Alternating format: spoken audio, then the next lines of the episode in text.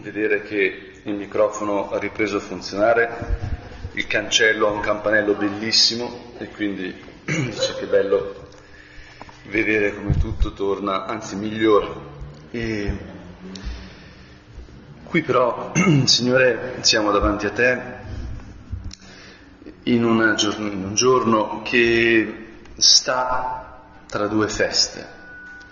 Ieri appunto l'anniversario della fondazione dell'Opus Dei, il 2 ottobre, festa degli angeli custodi, e, e domani la festa di San Francesco, patrono d'Italia.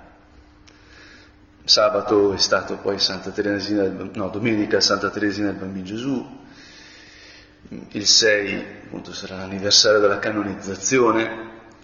Bene, così siamo immersi in una teoria di feste bellissime, che forse appunto particolarmente quest'anno possiamo apprezzare, possiamo sfruttare per chiedere appunto al Signore, come il Padre ci dice di fare, l'intercessione, perché dal cielo ci aiutino. E non so, a me questo, questa circostanza, possiamo dire, quest'anno mi ha fatto soffermare su una cosa che appunto già sapevo, però non avevo colto così. Perché se uno guarda nostro padre San José Maria e San Francesco, mm, si può dire anche nostro padre Francesco, perché veramente è padre Francesco, ecco se uno li, li verifica, li, li accosta e e verifica quello che viene fuori, ecco, può rimanere profondamente sorpreso perché in apparenza sono lontanissimi.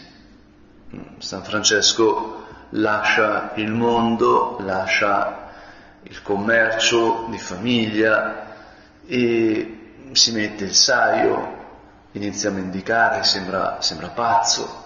No? Potremmo dire che richiama l'attenzione San Francesco. Sembra appunto che il suo modo di vivere radicalmente il Vangelo, secondo la lettera, appunto susciti stupore, meraviglia, addirittura perplessità.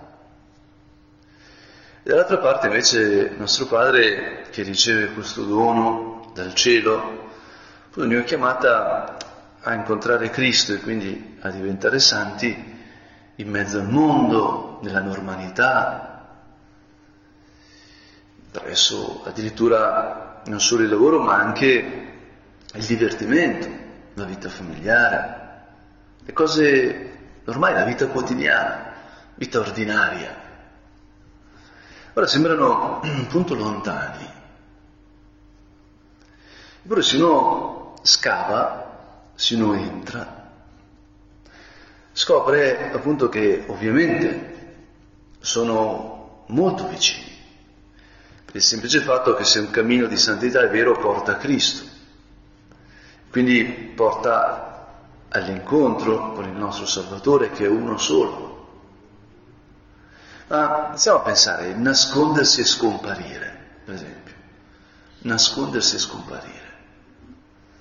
Se uno ha mai letto una uno dei testi più belli e più potenti di San Francesco che della vera e perfetta Letizia, ecco, lì trova una convergenza potentissima. Questo dice, vabbè, in negativo, certo, l'umiltà radicale, il nostro padre l'ha vissuta, poi l'umiltà collettiva, che a volte rischiamo di dimenticare, ma che è altrettanto essenziale per noi. Eh, va bene, invece giriamolo in positivo, il cantico dei cantici. Il cantico dei cantici è un canto d'amore al creato. San Francesco incontrava Dio in mezzo alla natura, in una rupe, alla verna, nel bosco incontrava Dio. E quindi ecco che l'amore al creato è un punto di di incontro profondo tra l'esperienza di Dio di San Francesco e l'esperienza di Dio di San José Maria. Cioè è difficile appunto accostare spiritualità separate otto secoli, però appunto, la, la vita dello spirito non passa mai. Le famiglie francescane, no, non so, sono più di cento, adesso non mi ricordo il numero, ogni tanto scopro qualche tipo di francescano nuovo perché estremamente fecondo negli anni, estremamente fecondo. Dicevo, io veramente penso che guardare a Francesco ci può aiutare a vivere come figli di José Maria. In fondo Francesco appunto è il maestro, i francescani sono maestri di come si custodisce un carisma, così come i dominicani, i gesuiti e tanti altri. No? Il nostro padre anche cita appunto questi fondatori nei suoi scritti, come esempio di amore di Dio, di radicalità, totalità nell'amore a te, Gesù. E appunto, così pregando in questa linea, mi colpiva appunto che l'amore che esprime San Francesco al mondo si, si esprime con questo termine bellissimo, fratello sole, fratello sole. Ecco, introdurre questo vocabolario familiare nel parlare del cosmo, della natura, sentire questo essere creature in modo così profondo, così radicale. E addirittura ecco che Francesco vede anche la morte come creatura. Quindi la chiama sorella morte. Il lupo è un fratello, il sole è un fratello, la morte è una sorella. Potremmo dire, chiamare la morte sorella vuol dire riconoscerla come creatura, quindi sottoposta all'onnipotenza di Dio. È un atto teologicamente straordinario, sapientissimo, che penso ci faccia bene ricordare. Sorella morte. La morte non è l'ultima parola, è, è una creatura, è sotto il potere di Dio, uno strumento che Dio, diciamo, sa come usare.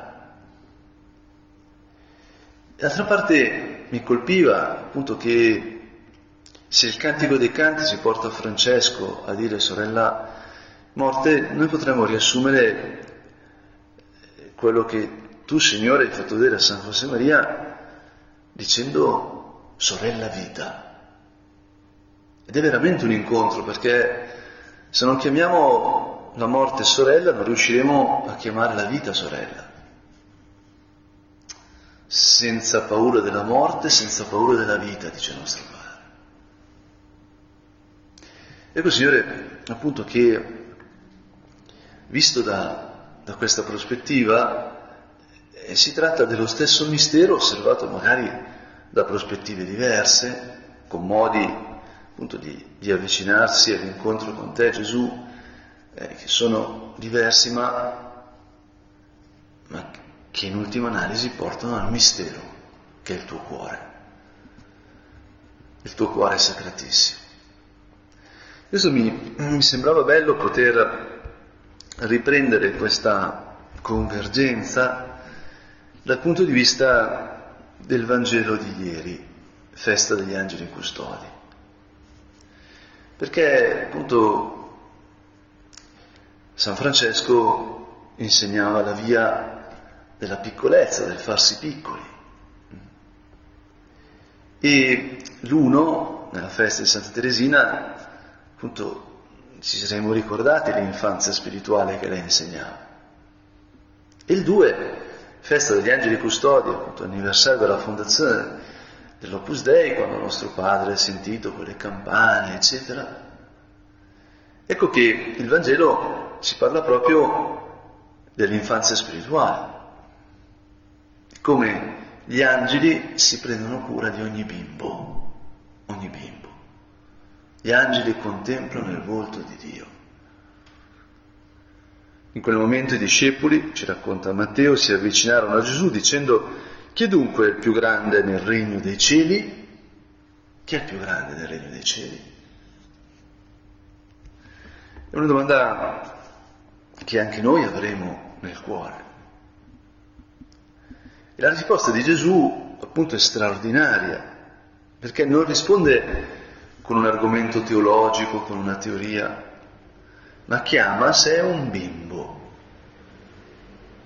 E io mi fermerei su questa frase. Allora chiamò a sé un bambino.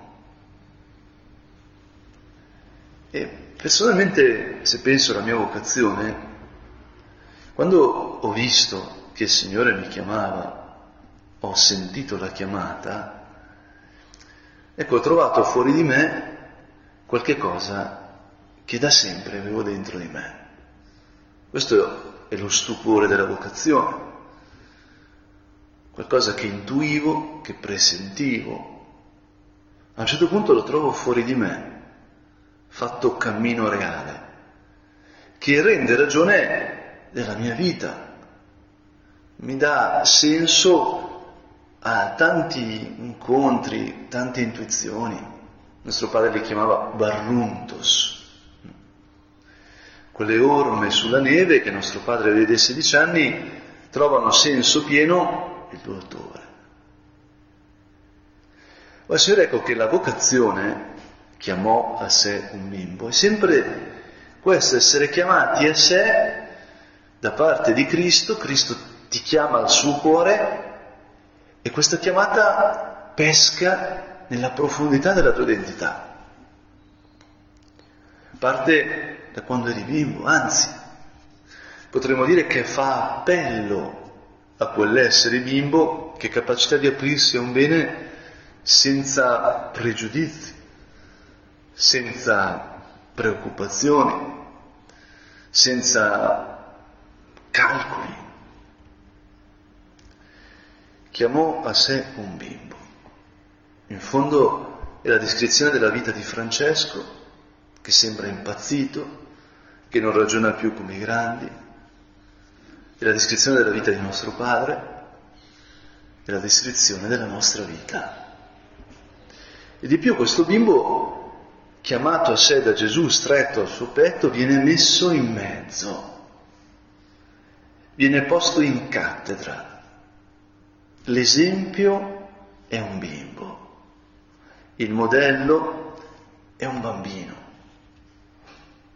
E allora possiamo soffermarci un attimo e anche domandarci nella nostra orazione adesso, Signore, ma qual è il mio modello di santità? Verso cosa tendo? Come vorrei essere? Perché diciamo, a volte corriamo il rischio di pensare che si tratta di fare, fare. Fare apostolato, fare le norme, fare cose. E quindi il modello diventa quello che fa, quello che non ne sbaglia una, quello che ha successo apostolico e via e via, via dicendo. Invece ecco Signore che quello che tu poni come esempio per tutti, per tutti, è un bimbo. Nostro Padre ci ha insegnato appunto che l'infanzia spirituale è una cosa che lui ha vissuto, ma che non è, diciamo, parte integrante dello spirito dell'Opus Dei. Uno può essere dell'Opus Dei senza viverla. Però a me sempre ha colpito il fatto che nostro padre la viveva. Quindi per capire cosa nostro padre scriveva bisogna partire dal fatto che lui la viveva.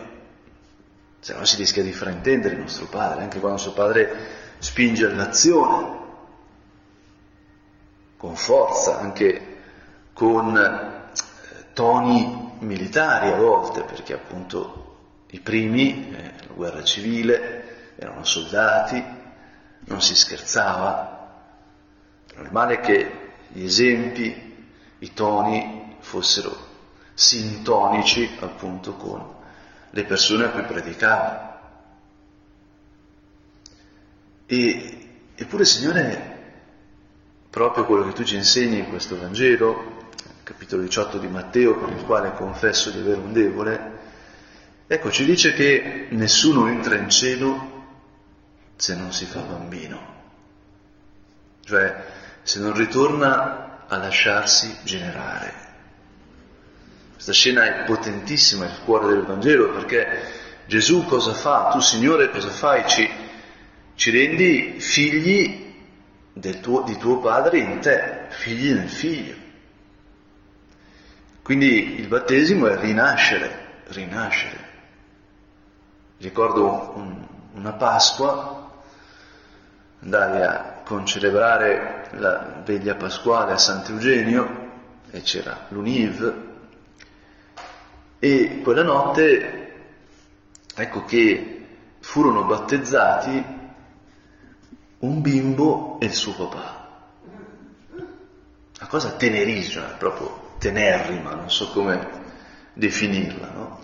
Erano stranieri di un paese dove il cristianesimo non è maggioritario, il cattolicesimo almeno non è maggioritario. E me mi colpiva guardare questi due, tutti e due bimbi, anche se uno era padre uno era figlio. E cioè siamo, siamo un po' tutti così. In verità, in verità vi dico, in verità, in verità formula solenne, se non vi convertirete e non diventerete come i bambini, non entrerete nel regno dei cieli. Allora, devo farci un elenco adesso. Cosa vuol dire per me convertirmi? Elenco agenda, apro o fai sul cellulare. Convertirmi vuol dire mm, non dare fastidio a quella persona, non giudicare più interiormente, adesso, no, adesso non vi apro la mia anima così, però diciamo, tanto più o meno poi uno, diciamo, le lotte ce le abbiamo un po' tutti uguali, no? Quando in confessare mi dicono adesso Don Giulio le confesso un peccato che non ha mai sentito, tendenzialmente sorrido, perché diciamo, uno non sa che tendenzialmente abbiamo tutte le lotte, le stesse lotte, perché i modi di fare il male sono monotoni, sono sempre gli stessi. Invece il bene sorprende, sono infiniti modi di fare il bene, perché il bene è infinito, mentre il male è ancorarsi all'infinito, è profondamente coerente. E allora uno può fare l'elenco, non fare questo fare quest'altro.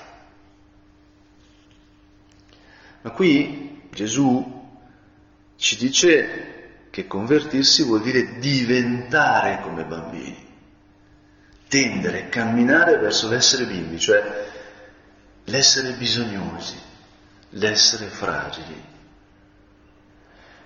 l'essere in balia degli altri.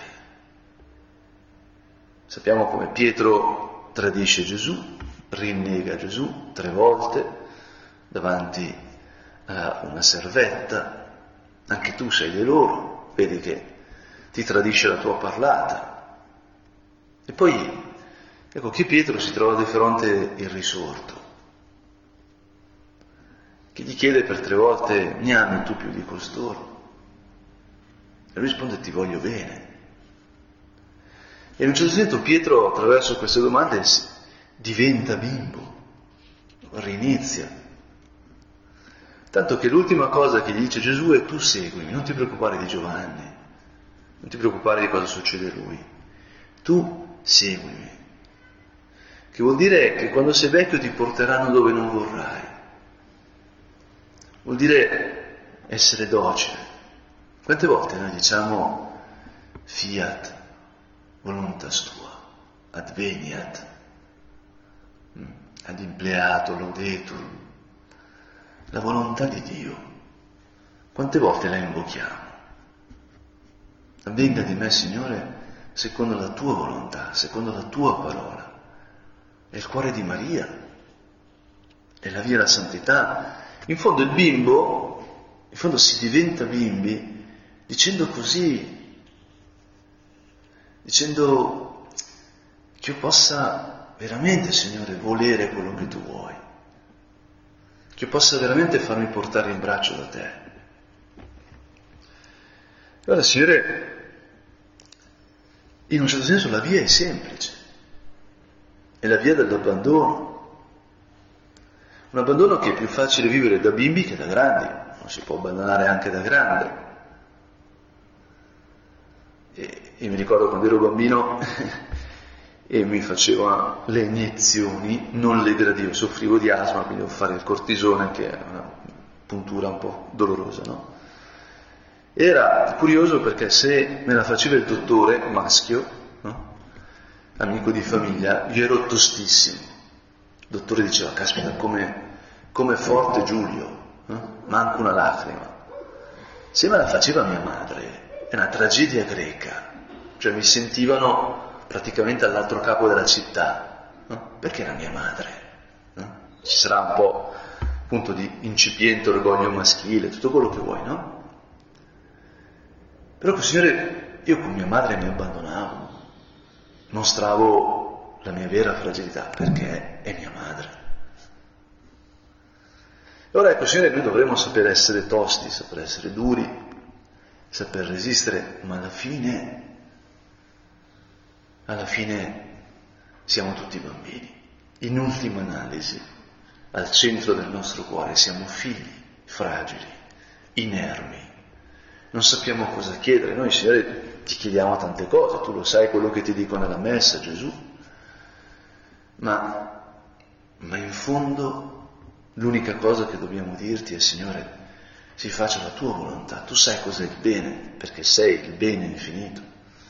Tu sai cos'è bello, perché sei la bellezza infinita.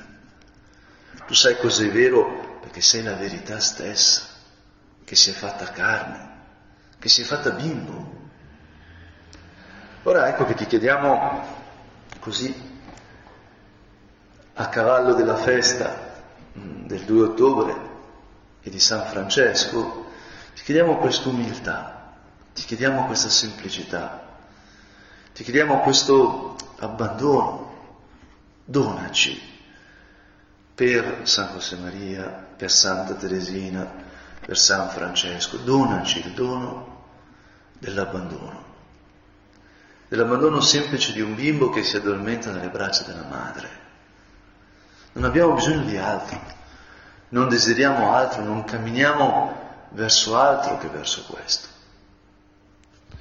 E, e tu ce l'hai spiegato, perciò chiunque si farà piccolo come questo bambino, costui è più grande nel regno dei cieli. E chi accoglierà un solo bambino come questo nel mio nome, accoglie me. E qui c'è un salto ulteriore, vuol dire che quando tu prendi una persona fragile e l'accogli, stai accogliendo Dio. Quando tu prendi, possiamo dire, in braccio i limiti di una tua sorella, di un tuo fratello, di una persona che incroci, quando tu non giudichi, quando tu affidi, quando tu copri come metteresti appunto le fasce attorno a un bimbo, come lo, lo copriresti? Quando fai questo ad un'altra persona adulta, la guardi con gli occhi di Dio e la vedi come bimbo, ecco che stai accogliendo Cristo. Sei in relazione con Dio in quel momento. Accoglie me. Io penso che appunto questo Vangelo sta tra chi amò a sé un bambino, che può esprimere la nostra vocazione nella sua radicalità evangelica, questa filiazione che è il fondamento della vocazione, perché il figlio per antonomasia è il bimbo, non è altro che un figlio, non è un professore universitario, non è un numerario, non è così un una persona che ha ottenuto questi risultati, no, è un figlio. Di un bimbo puoi dire solo che è figlio.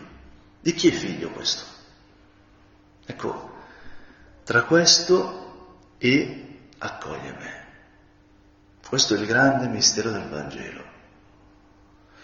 Guardate di non disprezzare uno solo di questi piccoli, perché io vi dico che i loro angeli nei cieli vedono sempre la faccia del Padre mio che nei cieli.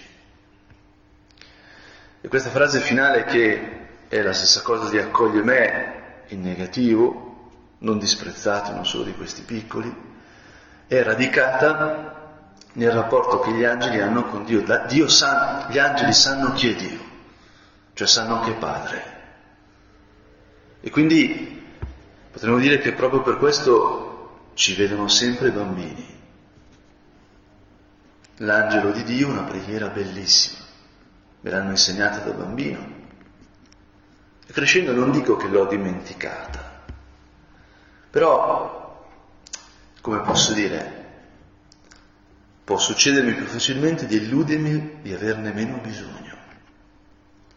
Invece, Signore, per gli angeli siamo sempre bambini, perché ci vedono sempre come figli di Dio. E potremmo dire che il senso stesso della loro esistenza è il nostro essere figli di Dio, quindi il nostro essere bambini, allora non disprezzare nessuno, perché nel cuore di quella persona c'è un bimbo. Il cuore di quella persona è un cuore di bimbo, anche se ti ha fatto male, ti ha fatto un torto, anche se magari è superbo, è autosufficiente, è supponente, mille cose. Dentro tutto, dietro quella scorza c'è un bimbo. E gli angeli lo vedono, gli angeli lo sanno.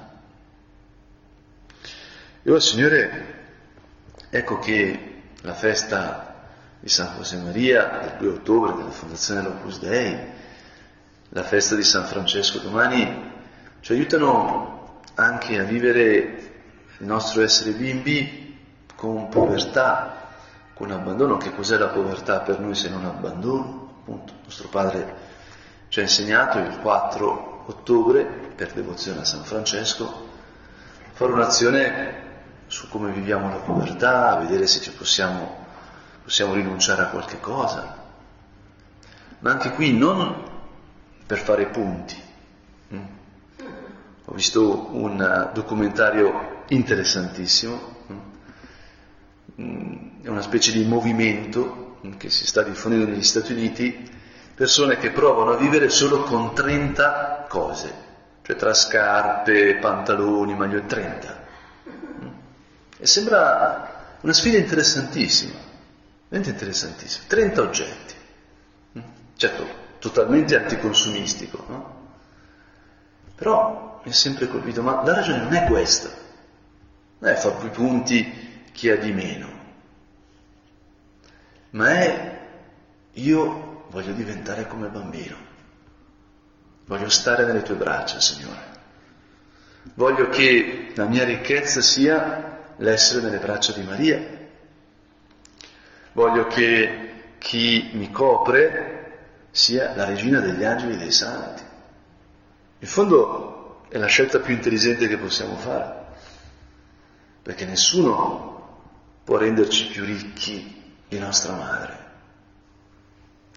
Ma Signore, ecco che affidiamo proprio a lei questo cammino di infanzia, questo, le chiediamo proprio di scoprire che la chiamata è la chiamata a essere bimbi, a diventare bimbi, come lei ha detto fiat, avvenga di me, secondo la tua parola per generare il figlio di Dio che si faceva bimbo nel suo grembo, Maria si è dovuta affidare come una bimba. Lei, madre di Dio e figlia di Dio. E guarda un po' che cosa strana. Nostro padre ripeteva una frase che per primo abbiamo traccia in San Francesco per la prima volta. Chiamava la Madonna figlia di Dio Padre madre di Dio Figlio, sposa di Dio Spirito Santo. San Francesco la diceva, la amava, la ripeteva, nostro Padre l'amava, la proponeva, la insegnava. Ecco, Signore, aiutaci a stare lì, nel rapporto tra Maria e la Trinità Beatissima, perché proprio lì dentro, in questo spazio spirituale, sta la nostra vera identità.